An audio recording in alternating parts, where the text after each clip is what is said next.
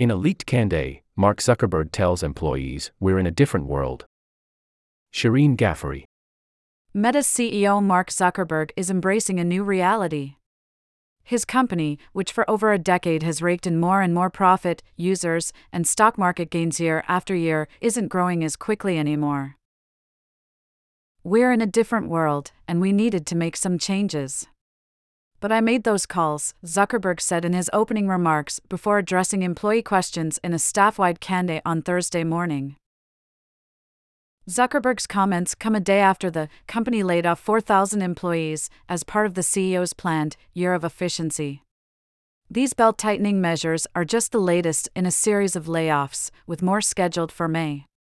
In a recording of the meeting obtained by Vox, Zuckerberg acknowledged employees' anger and frustration at the ongoing waves of mass cuts and answered several questions about whether leadership was being held accountable for the company's current position. Do you work at Meta and have thoughts about what's going on at the company? You can send us a tip at shirin.ghaffary at protonmail.com. We can grant requests for anonymity if needed. Signal number available upon request. People want to point to whose fault is this or what's to blame or what were the mistakes, Zuckerberg said at the meeting. But at some level, it is sort of natural that you're not going to be in hypergrowth forever. When you're not, you want to shift the moment. Even if a company goes from growing at 40 to 50% a year to 10 or 15, Zuckerberg said, that's great too, as long as it can adjust. The exchange was a reflective moment for Zuckerberg, who has been trying to change Meta's work culture toward greater efficiency for several months and now seems to be positioning Meta as entering a new chapter of its history. The 38 year old repeatedly said that the company is working under a different operating model, one marked by tighter budgets, slower hiring, and fewer layers of management. This new rhetoric is a sign of how much Meta's fortunes have changed since the company formerly known as Facebook enjoyed its heyday of unstoppable growth and free spending. In recent years, Facebook and Instagram have faced stiff competition from TikTok, shrinking advertising budgets, and regulatory pressures that have slowed down business. Meanwhile, the company's long term bet on the metaverse is still far away from becoming a reality. Last year was a wake up call, and our growth slowed considerably, the first time that our growth was negative year over year, Zuckerberg said and while I expect that we'll be growing moving forward, we'll be growing at a more normal rate. Zuckerberg also confirmed some previously unreported details about the layoffs 20% of managers were cut, he said, in order to flatten the company, and other managers are being asked to change their jobs to be individual contributors.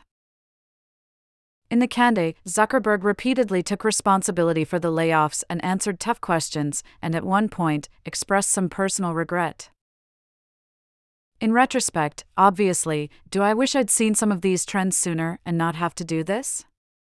He said, referring to the layoffs. Of course. Of course.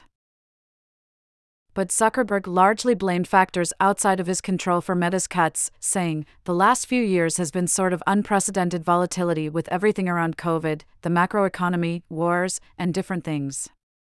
So I do think having a little bit of humility, or what is possible for people to kind of predict and understand in advance, I wish I had, but I know that there were a lot of other people in that same zone, too.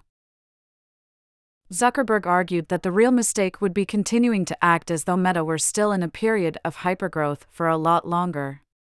A lot of other peers in the tech industry, he said, may be doing that by not making such big adjustments. At the end of the call, Zuckerberg tried to end on an optimistic note, making the case that Meta, which he said is still investing in the metaverse and AI, will lead on these technologies, in part because of the company's massive reach. Meta's apps, like Facebook, WhatsApp, and Instagram, are used by over 3 billion people every day.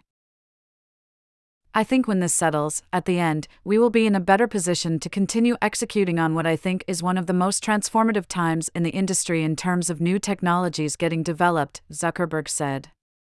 Meta, he said, is well suited to be building them into products at a scale that just no one else can reach anywhere else. The question is whether this new era of more normal growth will be enough to sustain Meta into Zuckerberg's promised metaverse future. Since Vox launched in 2014, our audience has supported our mission in so many meaningful ways. More than 80,000 people have responded to requests to help with our reporting. Countless teachers have told us about how they're using our work in their classroom.